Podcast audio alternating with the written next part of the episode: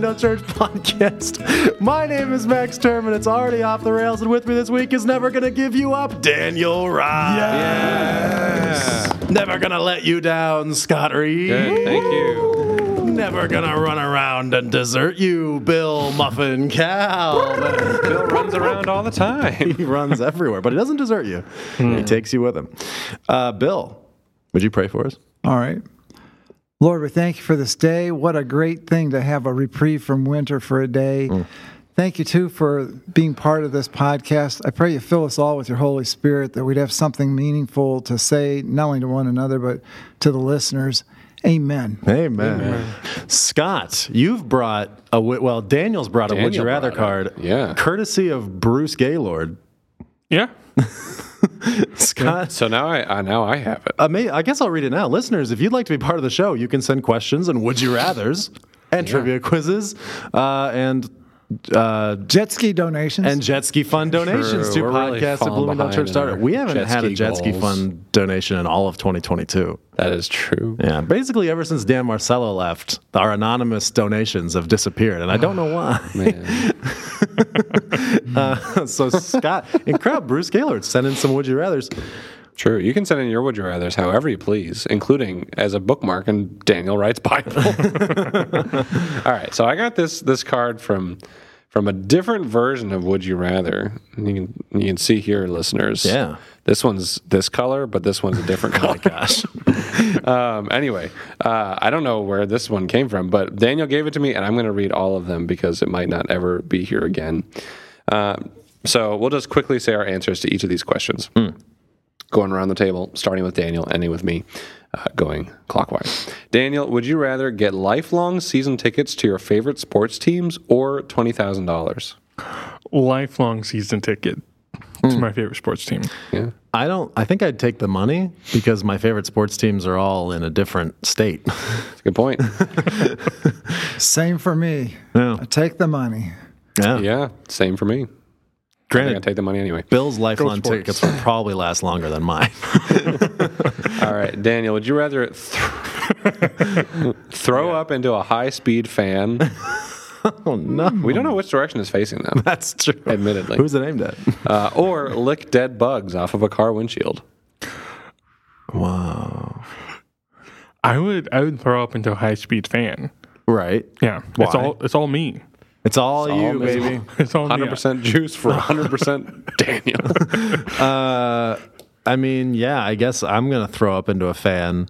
If for no other reason than like it's over at that point, and then you can shower and everything's fine. But like you lick the bugs off, and like I feel like my mouth's gonna taste like windshield for a while. True. The bugs I'm fine with, but windshield. Oh, they're on the windshield, smashed on the windshield. Yeah. Oh. Yeah. Wow. I've heard ants. No, there wouldn't be ants on your windshield, but I've heard ants taste very sour.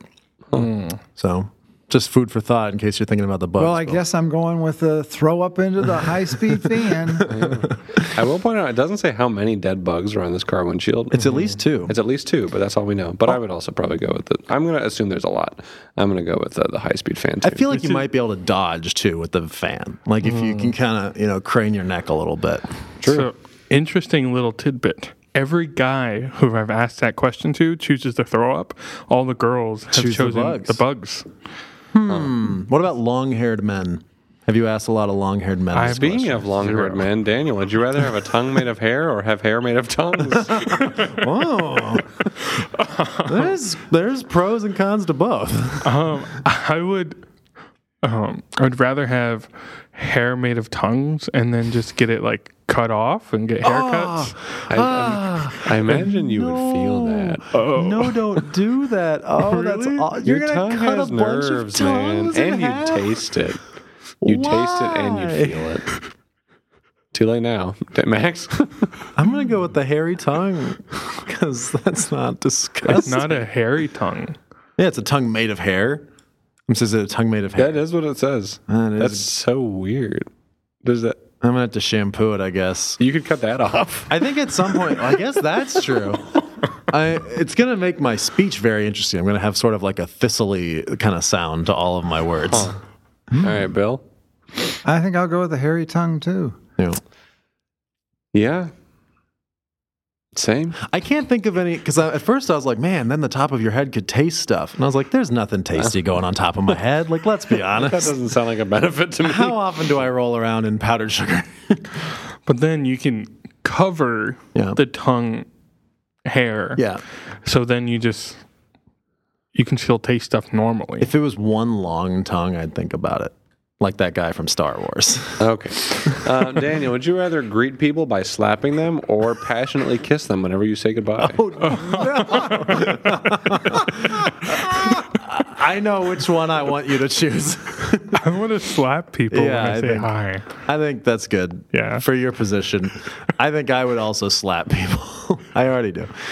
Bill, Well, I'm picturing slapping them on the back. So yes, well, I'm thinking of passionately kissing their hand. Well, I've got this great new Morticia. tongue made out of hair, so I think I should put that on display and start kissing everyone. Uh, yeah, I think I'd slap people too. I think I'm gonna be pretty like weirded out to upset either way, so I might as well have more fun yeah. Well, that's true. by slapping people. All right, last one. Daniel, would rather be able to beat anyone at thumb wrestling or beat anyone at tic tac toe? Whoa. Um, beat anyone at thumb wrestling. I take tic tac toe 100%. It's a solved game. So can you imagine if someone just appeared who couldn't lose, who would all, not even just would always draw, like you always win at tic tac toe? Yeah, it's like the other person's like, I know where to put the thing. No, I put it in the wrong oh, place. yeah, you'd be a mathematical impossibility. That'd be pretty cool. Mm-hmm.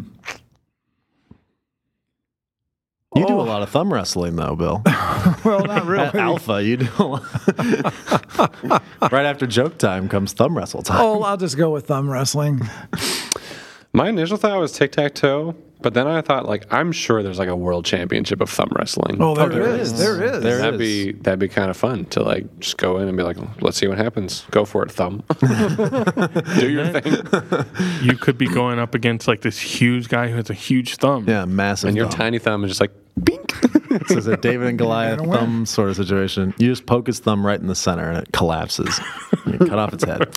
Uh, who's up this week for uh, J. Stephen Lang? It's Scott. Scott. I definitely went last week well, I have Daniel's name written down for last week, so. because I gave you the time. Oh, that? Oh, the yeah. time All right, Daniel. Give me a number between 1 and a 1,001. three hundred and sixteen. 316. I, I, Clever. I, that's good. I wonder if we've done that. good. I wonder if we did that the last time we did this. uh, I'm not sure. This, uh, we oh, sorry, listeners, I should have introduced it. Uh, this comes from the book A Thousand and One Things You Always Wanted to Know About the Bible, but Never Thought to Ask by J. Stephen Lang, just in case we have any first time listeners.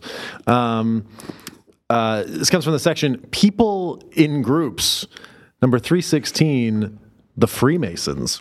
The Masons claim, and then in parentheses, without basis, to trace their organization to the builder of Hiram of Tyre, who aided Solomon in, oh, to the builder Hiram of Tyre, who aided Solomon in the building of the Lord's temple. I just read about that this morning. Well, and you're going to have a lot to say. I First think Kings it's 7. Hiram. Hiram. Hiram. I have a There's a Hiram College in Ohio. I have a distant relative named Hiram. Okay. Um, anyway, mo- uh, more on that in a second. Uh, most likely, the group originated centuries later in the guilds of English stonemasons. I love the editorializing by J. Stephen Lang. Um, I'll start with mine because I can get it out of the way quick. Uh, there's very few Max Termans in the world. Technically speaking, I believe I'm the only Mackenzie Terman, M A C K, the only Mackenzie Terman in recorded human history. I've never been able to find another one, uh, which is pretty exciting. Terman's not a very popular name anyway. There is another Max Terman who's like an entomologist, um, but he's also like a like a he is a historian like on the side for fun, and he wrote two books about Hiram Terman, Hiram Hiram Terman, who You might be right, but I, I I, know, know. that there, it's Hiram College. Well, then there you go. Uh, Probably Hiram Terman, who fought in the Civil War. So if you want to read, I think it's called like Hiram's Journey or something. It's written by a Max Terman that isn't me, and it's about someone who probably is related to me. um, so Scott, you just read about this. I did. What have you been today? What did you read? I read about how King Solomon and Hiram, king of Tyre, worked together to build the temple. Was it a good thing that he was working with Tyre, I feel like oftentimes, I mean, the only time that comes to mind is when God says, like, you went to the Egyptians for help instead of me, and for that reason, like, they'll abandon you. And It doesn't seem like a bad thing. okay, It says that Hiram had always been on friendly terms with David. And so Solomon sent him a message. He was like, Hey, can you help me cut some trees and rocks? And he was like, Yeah. Hmm. So they did. they cut a lot of trees and rocks. and they built the temple. Hmm. So then at the end, Solomon pays him with 20 cities. he gives him 20 cities. Yes. And Hiram gives him a name, something like Cabul, the- meaning worthless. Mm-hmm. I don't remember the, the word as much as I mm. remember these are worthless. Wow. So, but then they s- s- keep working together. So you wonder, were they totally worthless, or were they just a disappointment, or was he negotiating and saying this is worthless, but he took it anyway? What what was that? But it doesn't look like it ruined their friendship. Huh. Hmm. Wow. I don't think I read that part today, so I don't know. No, it's yet to come. It's got to be all done, and the payment comes in. Oh, sure. Hmm. yeah. How long did it take to build the temple? Seven years? Mm-hmm. That seems really fast for it being like the temple. I don't know. Wait, didn't it? How many times did they build this temple? Well, this was the first. This is the 1st mm-hmm. one. Because then, uh, so when Jesus says, tear down this temple and I'll rebuild it in three days, don't the people? That people. was the second. That's the second temple. And don't they say like it took 40 years or something? Yeah, I think it, I, I'm guessing maybe it's at least the third temple Okay. because Because they keep getting it destroyed. Yeah, well, and even the second temple would have been about 470 years old when Jesus said, Right. Tear down this temple. It's hard for a building to last that long, hmm. especially when you have enemies setting it on fire.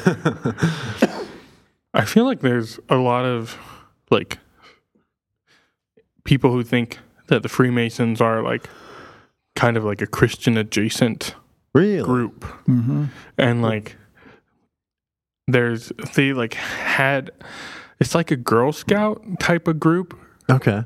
Like but it like back in the day. The Eastern Star. yeah. That's the girl side of it. hmm And they were like, I was just talking with somebody when I went back home where they went to like one of the meetings there and like came away and they were just like, this is nothing like, this is really bad and like really cultish.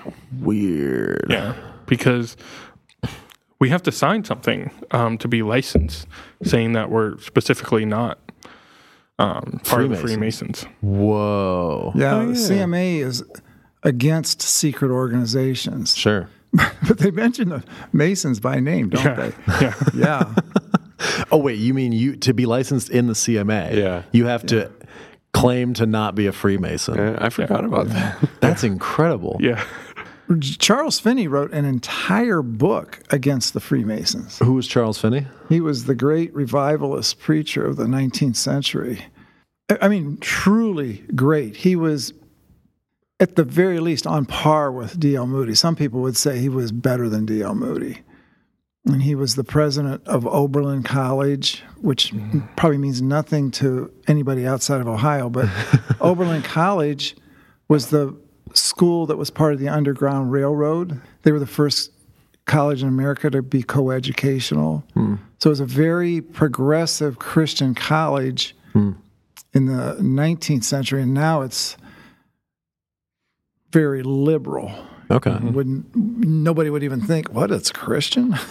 There are a lot of Christian adjacent groups, a surprising amount. I mean, you talked about the back in the day, the Seventh Day Adventists, and and sort of how that's changed over the years to become a little more Mainstream. mainstream. Yeah. Um, do, would you do the Mormons count as like Christian adjacent? yeah, I would say so. And then um, Jehovah's Witnesses. Jehovah's Witnesses and Christian Science, kind of. Christian, Science. yeah. Yeah.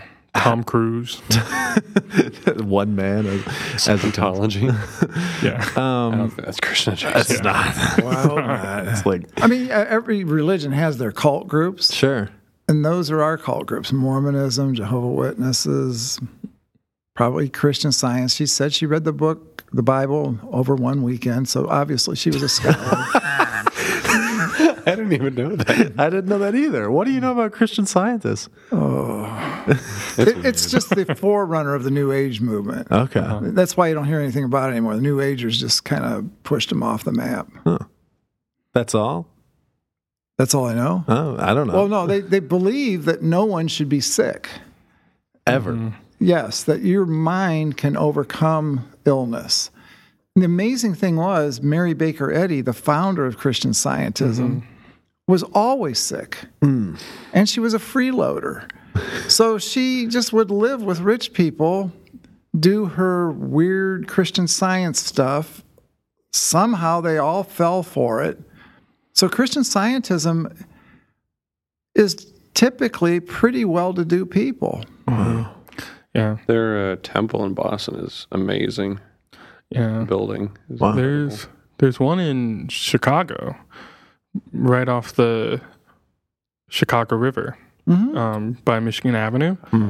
I went to Open House Chicago, and they like let people in, Yeah. and like I got to talk to some of the parishioners there, and it was yeah. really interesting. Yeah, I have. I just brought up my notes on it from a few years back when I was doing a bunch of research on different religions. It says uh, the Bible, and man, I love this. If this is like just when you hear this, if your brain doesn't scream weird cult, then maybe you're a Christian scientist. Science and Health with Key to the Scriptures by Mary Baker Eddy. Those are the those are the two key texts. Okay.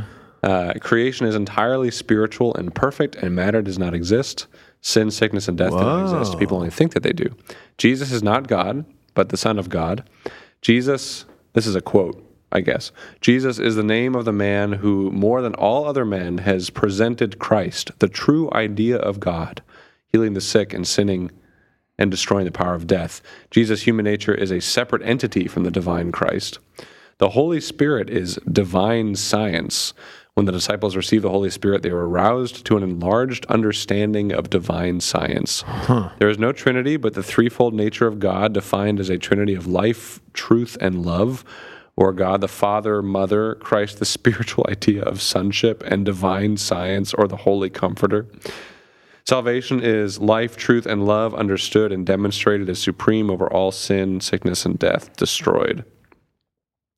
Baptism and communion are both spiritual, not physical. Illness and sin are states of mind and correctable through properly applied prayer.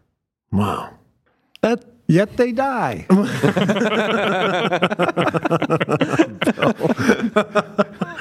that kind of stuff. So, uh, to me, uh, the idea of Christian adjacent, whether it's religious groups, cult groups, whatever, like it makes it makes me upset, more upset than the existence of other religions, right? Hmm. Because at least other religions wouldn't claim like, yeah, you know, we're Christian, like we're we're right there with you, Scott. I just I didn't really think that I wanted to read this because it's a little bit. I mean, not that much longer than what I already read, but but this is worth hearing, I think, because one thing that you'll find, or one thing that I found when I was researching Mormonism, Jehovah's Witness, Christian Science, is that if you look at like their statement of faith, it'd be very easy to be misled, and you'll you'll probably pick up on some little weird things here and there in this, but a lot of these first few things, that sounds sounds pretty good. Uh, as adherents of truth, these are their tenets. As adherents of truth, we take the inspired word of the Bible as our sufficient guide to eternal life. We acknowledge and adore one supreme and infinite God. We acknowledge his Son, one Christ, the Holy Ghost, our divine comforter, and man in God's image and likeness. We acknowledge God's forgiveness of sin in the destruction of sin and the spiritual understanding that casts out evil as unreal. That's a little weird. But the belief in sin is punished so long as the belief lasts. We acknowledge Jesus' atonement as the evidence of divine, efficacious love, unfolding man's unity with God through Christ Jesus, the way shower. And we acknowledge that man is saved through Christ, through truth, life, and love, as demonstrated by the Galilean prophet in healing the sick and overcoming sin and death. We acknowledge that the crucifixion of Jesus and his resurrection serve to uplift faith to understand eternal life, even the allness of soul, spirit, and the nothingness of matter. And we solemnly promise to watch and pray for that mind to be in us, which was also in Christ Jesus. That sounds very familiar. To do unto others as we would have them do unto us, and to be merciful, just, and pure.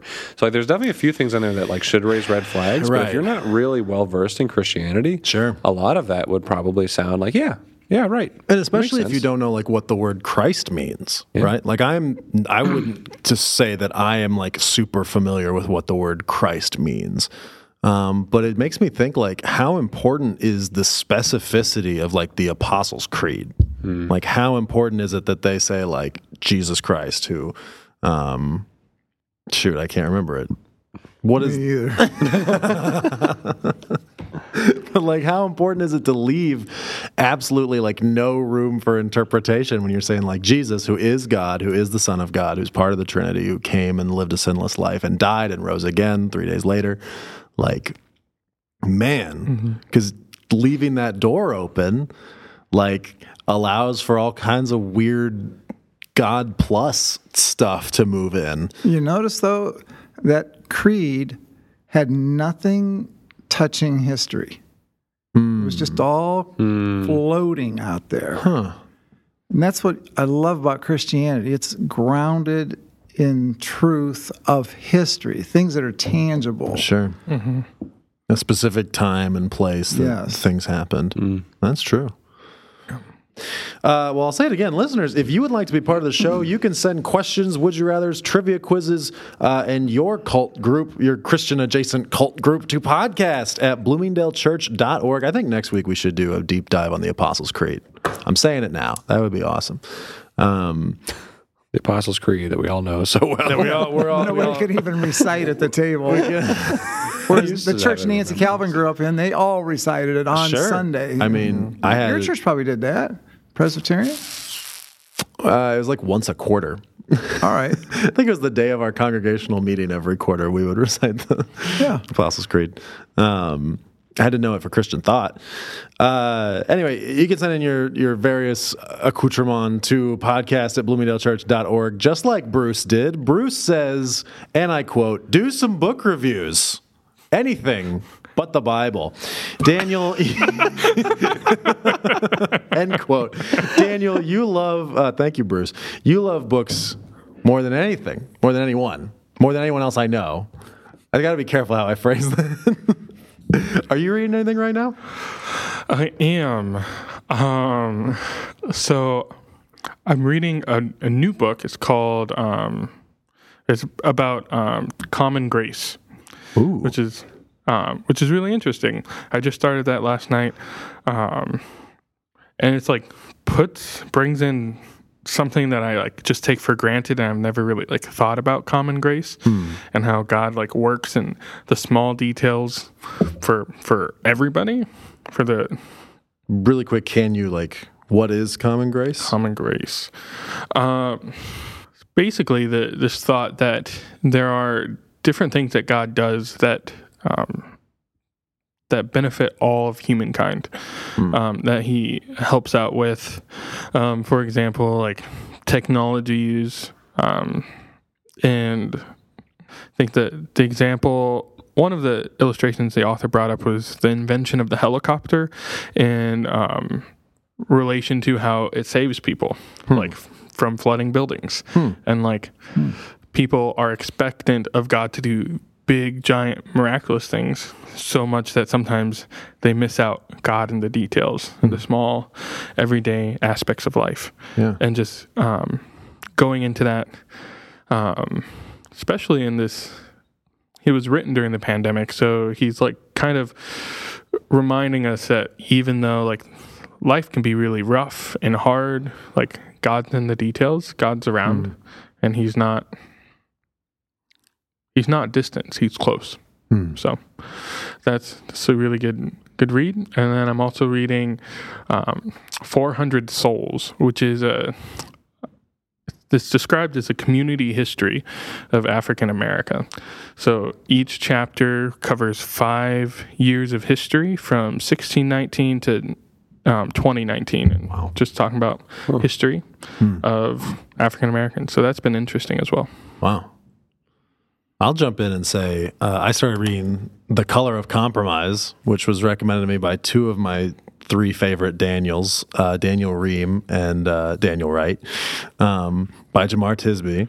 Uh, the other one being Dan Marcello is my other third. um, I actually I, I want to bring up something that uh, he brings up in the first chapter, talking about um, Virginia. The Virginian General Assembly in 1667 uh, puts this act into law um, declaring that baptism of slaves does not exempt them from bondage. Um, essentially saying. Uh, the custom in England for, well, I'll just read the quote. Custom in England had long been that Christians, being spiritual brothers and sisters, could not enslave one another. And so the slave owners in the European colonies tried to keep their slaves from hearing the gospel um, and saying, like, you know, sort of keeping them from from being evangelized to. And so the General Assembly passes this law saying, "Hey, it's okay to evangelize to your slaves because it's not going to free them. If they're baptized, they're not going to be freed." And specifically, they say, uh, "Masters." Masters, freed from this doubt, may more carefully endeavor the propagation of Christianity, which is fascinating. Um, that essentially they say like the um, like the Virginian General Assembly, which uh, Jamar Tisby says was made up of, of Anglican Anglican men, um, you know, kind of come to this conclusion that like the economic incentives are such that if if these people, these slave owners, believe that baptizing their slaves will free them, they will just commit them to hell. Like they will just not. They'll protect them from evangelism, so to speak. Um, and so they make the decision to to say, nah, like you can have a slave be baptized and be a Christian and still enslave him. Um, and there's a, a lot, a lot involved in that law and a lot to to unpack in it. Um, but what sickens me is the fact that like it almost makes sense in like a in like the worst kind of way. Like, and I hate that that the way that like incentives kind of coalesce or like you know saying like well they're going to do it anyway so we might as well like you know make the most of a bad situation um and yeah i i think it's funny that it's called the book is called the color of compromise and like that's your first one. Um in, in 1667 is like hey like we gotta you know make a decision about what matters most. And um and it reminded me of when I believe it's Ephesus when the idol makers riot um, because of the preaching that's happening there, and then they're it's threatening them financially, and so they go and they um, they they riot and they burn down the town. And they try and find I think it's Paul and Timothy, um, might be Barnabas at that point. Um, and like the thought of you know if as a slave owner your financial incentive is enough that you would restrict someone from hearing the gospel well then like you're not a christian at least you're not listening to the great commission um, and so that was that that's like what that sort of reminded me of was protecting our, our financial interests before we follow the direct orders of jesus uh, the last thing that jesus said in, in the gospel of matthew um, Yeah. Matthew 28, verse 21. You don't see it in your Bible, but it says, be sure to take care of your financial interests. um, so yeah that's what i've that's what i've been reading I don't like. I, I spent a while trying to come up with like a question based on this, other than like, do you experience the abject horror that I do from that snippet of history? Well, one like because Jamar Tisby wrote a chapter on that in the book I'm reading too. Um, so one thing that I've been going back and forth on is figuring out how freedom is looked and like tying spiritual your spiritual life to your physical life and how that like intertwines. Um, because at first we see this idea that once a slave was baptized, then they'd also be like in the physical world, um, physically be free. So we see a tying of both spiritual and physical freedom, and then that's when like there weren't as many slaves in um, America at that point. Yeah. So it wasn't as big of an economic like kickback. Once it increased, then they still saw that connection. So then they didn't share the gospel.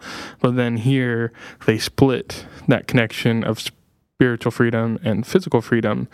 And one thing that I've been like trying to think through because Paul was imprisoned. He was like physically not free, but he had so much freedom in Christ. So one thing I've been really like trying to see is like how do they how do you hold both of them as true but when you're lacking one of them not thinking you lack the other hmm. if that makes sense. Hmm. So that's been an interesting thing i've been like thinking through when it comes to freedom um, in general as a christian hmm. Well, while we're sitting here, I'm thinking those Southern preachers during the Civil War era, they would use the Bible to say, it's all right to have slaves. Mm-hmm. Thinking, what about all those sections in the Bible that talk about freeing your slaves after seven years? Hmm. That mm-hmm. never seemed to happen. So you think, boy, you're really cherry picking, mm-hmm. and anybody who reads the Bible is going to come across those verses. It's not like some obscure passage only mentioned once. This this keeps coming up over and over again that you're to free your slaves. Hmm. Scott? I don't know if I really have anything meaningful to contribute. I mean, it's it's like looking at that situation, sort of like, well, if that's the best you can do, then I guess it's better than nothing. Because like it is, I mean, Frank, well, it's a lot better than nothing. You know, it's mm-hmm. it's really the most important thing. It's just, you know, if if assuming that that resulted in, in more slaves being evangelized mm-hmm. and coming to to know the gospel, which I mean, looking at the history of of like spirituals and, and the black church in America, it mm-hmm. seems like it did result in that. Uh, like that's good. like that's really good. Um, it's unfortunate that that. I mean, I guess the the really the worst part here.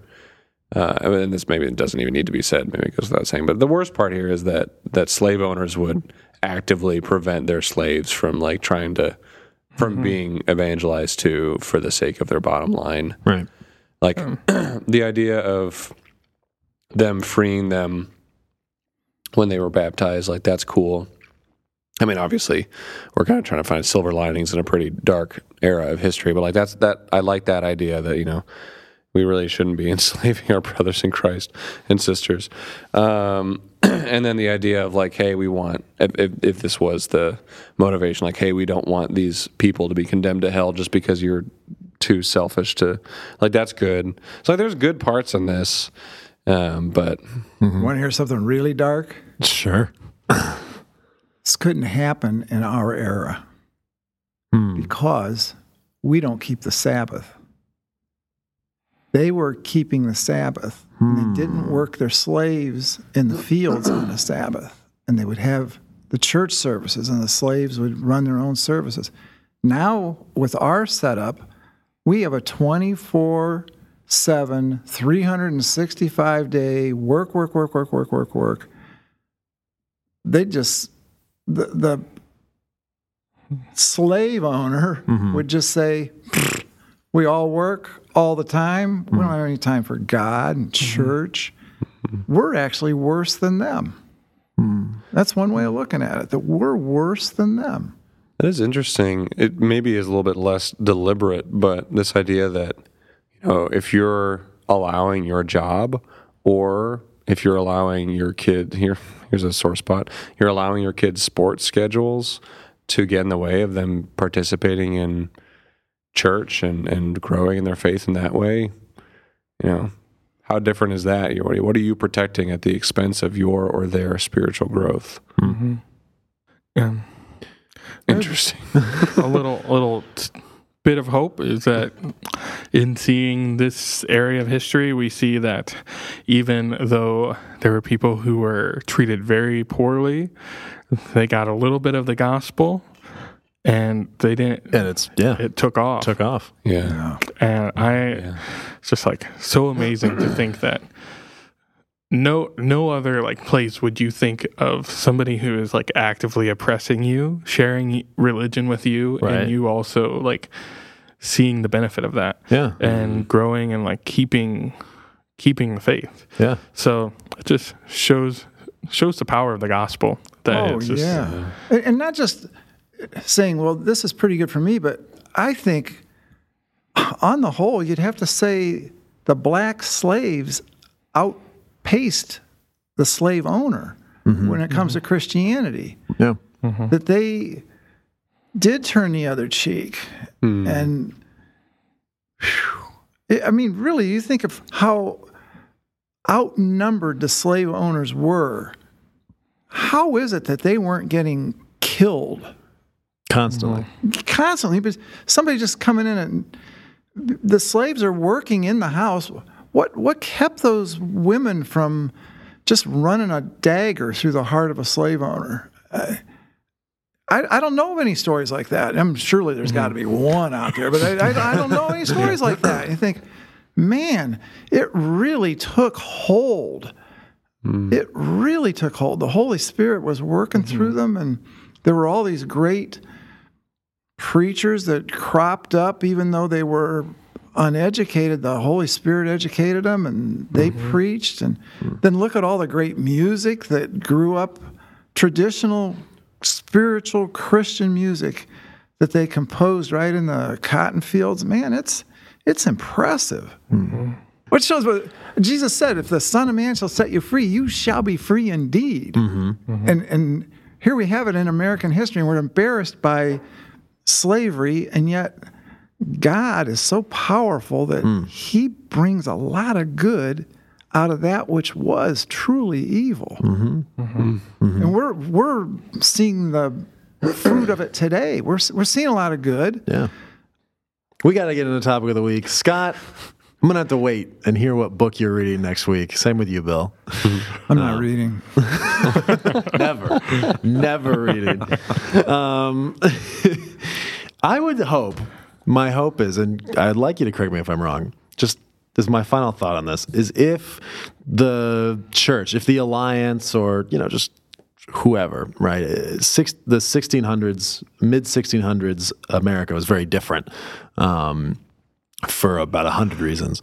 Um, but if the church was presented with a group of people, even a majority of people in the congregation or whatever, who were intentionally prohibiting people from hearing the gospel for the sake of their um, of their bottom line, like that we wouldn't go like a half measure. That's like you can keep exploiting your workers, just make sure they're Christians. Um, and we would say like, no, the way you're treating your employees, the way you're treating your slaves, the way, you know, that is a reflection of your faith. Like that's a reflection of who you understand God to be and who you understand yourself to be because of him. Um, and that we wouldn't take a half measure of saying, look, like you could treat them how you want, as long as you're also like, you know, saving their souls. Like it is amazing to me, and I, I appreciate what you've been talking about because it's like it's amazing to me that the gospel took such a great hold in the lives of African Americans when the people who were showing it to them were completely two faced about it. Um, and I mean that's a testament to the purity of the gospel, and also the fact that the gospel's always done best under pressure um, and under uh, exploitation and under um, whatever that word is that I can't remember. Um, persecution. Um, topic of the week this week is brought to you once again by the Bloomingdale Church app. You can take the Bloomingdale Church app with you on the go, connect and engage with our community through the Bloomingdale Church app, watch messages, give conveniently, submit prayer requests, and more. The Bloomingdale Church app available in the App Store and on the Google Play Store, as well as by texting the word app to 833 892 6207. For topic of the week this week, we are returning to our recurring segment on the 316s of the Bible. Um, that is to say, uh, chapter 3, verse 16 of various books of the Bible, so long as it is not John 3.16. Um, Anything but the Bible. forget anything but the Bible. Please. Uh, Bill, what verse did you bring today? All right. 2 Timothy 3:16. Ooh. Nice. All scripture is God-breathed hmm. and is useful for teaching, rebuking, correcting, and training in righteousness, so that the man of God may be thoroughly equipped for every good work. I like this passage a lot because the inspiration and we'll call it perfection of the scriptures is maligned. You can't trust the scriptures, is what the world says. But the Bible itself says, no, all scripture is inspired of God, which is good that the Bible says that because if it didn't say that, then you'd think "Hmm, maybe we're making this stuff up. But we're not. Uh, I, one of my favorite verses in conjunction with this is Proverbs 30, verse 5. Every word of God is flawless. He's a shield to those who take refuge in him. You think, whoa.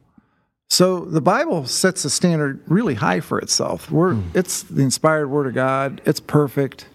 would we know that the Bible was like would we consider scripture infallible if it wasn't for that verse?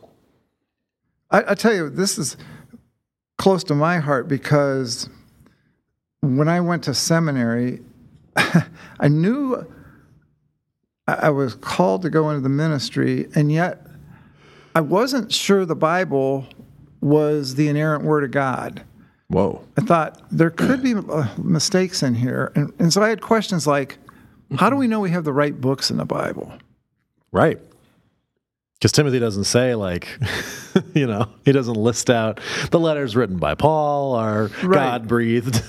Are there some other ones that we should have included? Are there some that we should have deleted? yeah. So I spent the first year in seminary writing all my papers on the question of inerrancy Wow. and would tackle subjects like I remember one of them was does second Peter belong in the Bible? Because of all the books in the New Testament, that was the one that sometimes got left off of different lists hmm. that it belonged. And it, it got left off a list for two reasons. One was it was written with the name Peter attached to it, and there are a lot of nefarious books in that era that have hmm. Peter's name associated with it in an attempt to pull the wool over people's eyes. Yeah. And the other reason it gets left off a list is it's one of the last books in the New Testament. So sometimes a page would get torn off, so to speak. Yeah. And oh, well, we don't have Revelation and we don't have Second Peter. Like, yeah, there's ones at the very end of the scroll. They got torn off sometimes. Hmm. But I came to the conclusion that, oh no, Second Peter's inspired word of God. And so if the toughest book to get in is the inspired word of God. That made it a lot easier to accept the rest of the New Testament too. Yeah. Which is why I preach with real conviction that this is this is the word of God. This isn't some poem that I found in Reader's Digest. This this is, this is the word of God. You got to really pay attention to this. Yeah. And the process of selecting scripture is something that we've talked a, a fair amount on the the show, including our first episode and then a couple more. Um, but I, that is a question as well of you know when in Second Timothy saying like all scripture is God breathed, like mm-hmm. what defines scripture, and so I think it's really cool that you had that question going in, and so you just went after it for a year till you were satisfied. I was blessed to be able to go after it for a year.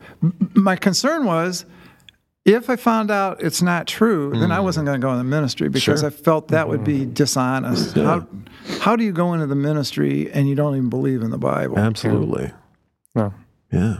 Scott, Um, you may recall from our last 316 episode um, that I had a, a list of a couple that I wanted to talk about. So I'm just going to work my way down the list. Um, so the next one on my list is Daniel 316. Great name. Check that one out. Daniel 316. It says Shadrach, Meshach, and Abednego replied to him, King Nebuchadnezzar, we do not need to defend ourselves before you in this matter. Wow. Um, so the context of what's going on here, many of you probably know, is that at this time the uh, Israelites have been taken into captivity um, in Babylon, and they are um, so obviously not in their not in their homeland, not under the rulership of their own kings, um, and so they are under the rulership of King Nebuchadnezzar.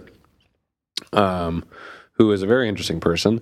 Uh, and at this point in the story, he has made a, a big statue. Um, I can't remember off the top of my head if it's a statue of himself or if it's just a statue. Um, Isn't it a statue of a bunny? Yeah, it's a giant bunny, right? and uh, he tells everyone to worship it. And he says, if you don't worship it, Thank you're you, going to get thrown into this furnace and you're going to burn to death.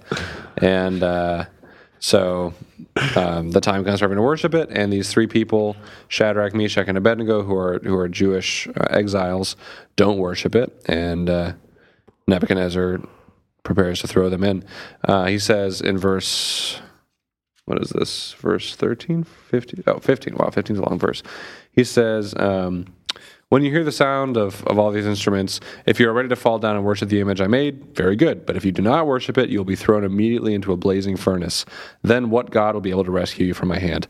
And their response is we don't need to defend ourselves before you in this matter. Uh, and then they go on to say, and this is probably the more famous part of the verse, but uh, if we are thrown in the blazing furnace, the God we serve is able to deliver us from it, and he will deliver us from your majesty's hand. But even if he does not, we want you to know, your majesty, that we will not serve your gods or worship the image of gold you have set up.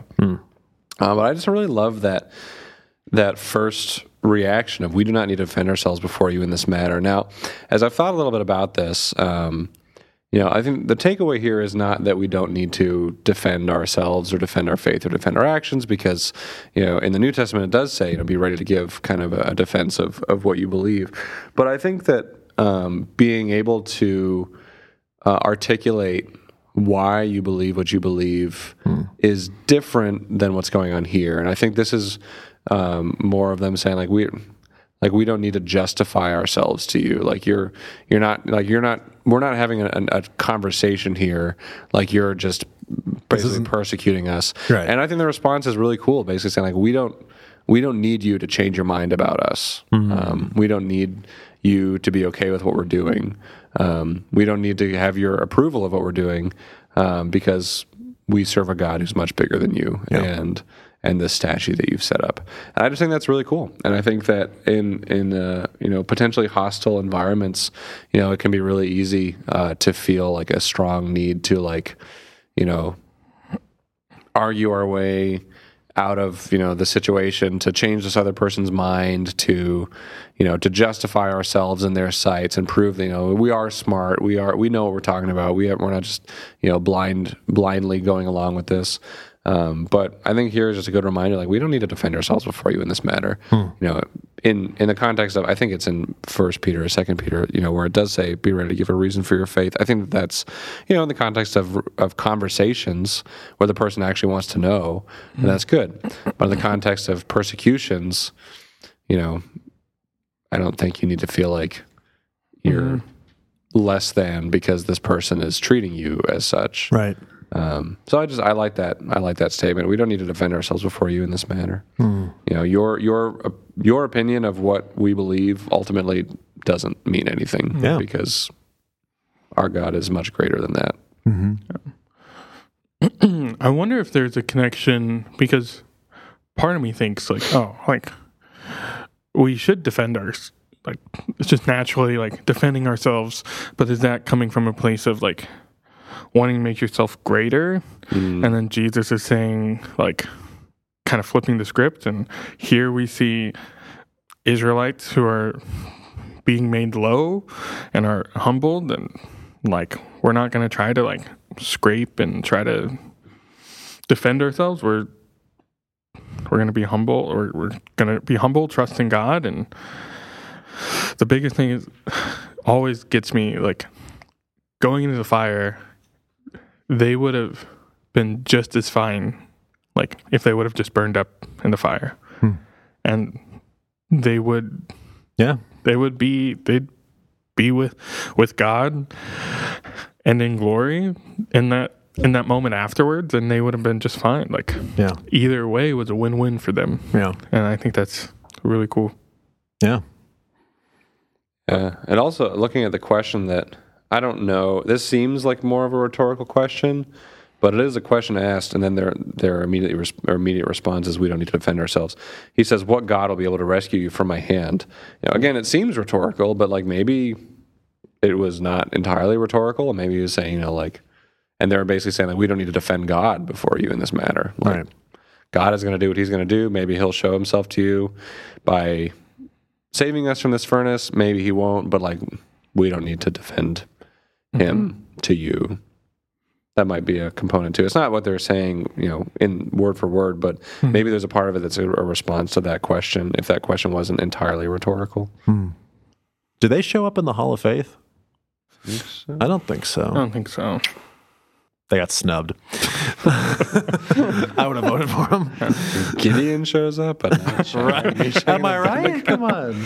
Gideon is base is golden baseball hat. Um, yeah. Yeah. So, like also like the context of exile when like God's people are being punished for not being faithful, but we still see some of his people being faithful. Yeah. And yet is- they're still in exile, Yeah, they're still in exile. just like everybody else. yeah. Interesting. Yeah. But I think that's really cool. Yeah. Um, and also that they stuck it out. They weren't like, "What kind of God would punish me for the sins of my neighbors?" Like they're they're still there. Yeah. I mean another sidebar, Daniel, I think it's Daniel nine in like his prayer to God, like Daniel like takes up and like takes ownership for the sins of all the people. Hmm. And like this like not a concept we see like we see a lot in the Old Testament. This and I guess in Jesus, like this idea that the idea of corporate sin, Yeah. which is like that's a deep rabbit hole that I don't know enough about to talk about, but Right. it's interesting Yeah. that we see that a little foretaste of that at the beginning too Yeah. of Daniel. Daniel, what uh, chapter did you bring? Or Um, what what book? I know what I- chapter. you know what chapter? Do you know what verse too? I think so. I can guess. Do you have a guess? Three sixteen. Oh yeah. yeah. Oh. Um, Galatians. Ooh. Galatians three sixteen. Galatians is probably my favorite favorite book in the Bible. Oh. So it says says this. Now the promises were spoken to Abraham and to his seed. He does not say and to seeds as though referring to many, but referring to one, and to your seed, who is Christ. Um, and then Paul goes on to pretty much explain that this is this is showing that the the promise of the seed like overrules or is wasn't interrupted by the law coming into place. Yeah. The law had nothing the law was very important. Wasn't saying that it was bad and completely like worthless. That's not what Paul's saying. He's just saying that the promise of the Messiah and the seed, Jesus, was like not connected to the law, which is why he's like because people in the Church of Galatia were trying to focus on the law and trying to be like, oh, you have to you have to do this, you have to be circumcised to be a Christian, and Paul's like, no, like our hope is not in the law, our hope is in the one who fulfilled the law, who was promised before the law. Yeah. So, um, find a, a lot of hope and peace in knowing that, like, ever since like Abraham and Adam and Eve, like Christ was in the picture, mm-hmm. and Jesus fulfilling the law was always part of the plan. And Paul bringing that up here to be like, don't don't get so caught up in the law that you miss the one that it's pointing us to Yeah. and sometimes like it's really easy oh i was listening to something where they were saying now nowadays some christians think like the holy trinity is um, god the father god the son and god the holy bible um, and we get so focused on reading the bible that we miss like the, the trinity and like the holy spirit and like Yeah. and God breathed His word to speak to us, Yeah. but like sometimes we can. And I know people who dive so deep into the scriptures and they can miss the point. They can miss the one that it's pointing us to. Yeah. And I think this is just a great reminder of that. Um, man, I could talk about Galatians forever. It's a great book. Martin Luther loved Galatians. Really? Yeah, he did. Why- but he hated James. Yeah. Right. He didn't want it to be in the Bible. Yep. Which, you know, given what he was up against, the kinds of things he was angry about, I can understand why he didn't want that. Why did he love Galatians? Um, because it was all it was all about like don't focus on that control. Yeah. yeah don't focus on that. don't focus on the law um and legalism and stuff like that and i took a class on galatians my favorite my favorite class i took at crown Hmm.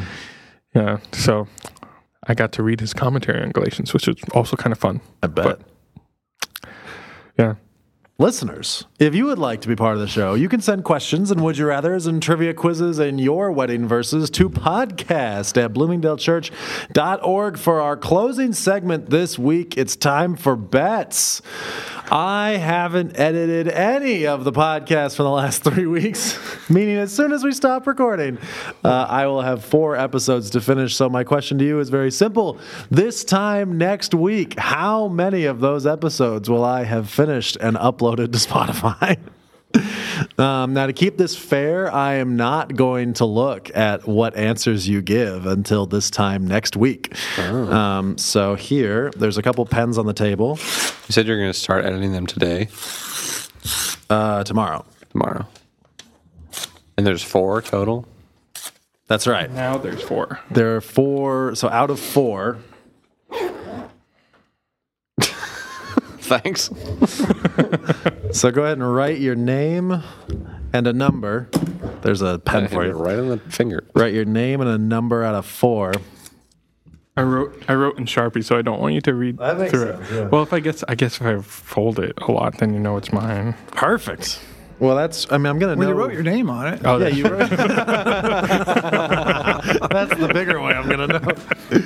Uh, sweet. Next week, I want to talk about the Apostles' Creed. I want to talk about Scott's sermon. I want to talk about experiencing the Holy Spirit. Uh, I want to talk about what you two are reading for the sake of Bruce Gaylord. Um, Anything with the Bible. There are so many segments we didn't get to today. That is more than all the time that we have this week. Thank you, Bill. Thank you, Scott. And thank you, Daniel. Thank, Thank you, you, Max. Bill, take us home. You have been listening to the Bloomingdale Church podcast brought to you from Bloomingdale, Illinois, the heart of the nation.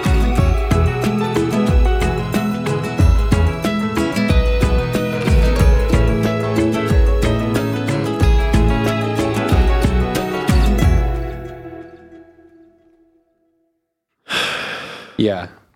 This is I gonna mean, be a honestly, couple. the middle three are all pretty good. Bruce is going to have a couple appearances on this show. We're doing a listener mail from him. Wow. Wow. Um, Thanks, Bruce. This is brought the Bruce Gaylord podcast is sponsored by viewers like you and Juicy Juice. Juicy Bruce's choose juice. Frick. What is it? Juicy Bruce's, choose juicy fruit. Hello, everyone, and welcome to the Bloomingdale That's for Jif peanut butter. I That's think. right. It's Jif Peanut Choosy Butter. moms choose Jif. That's right. Not Juicy Juice. That's 100% juice for 100% Bruce. Juicy juice. Choosy Bruce's chooses Brucey juice. I like 100% juice for 100% Bruce. Because it's 100% juice for 100% kids. yeah.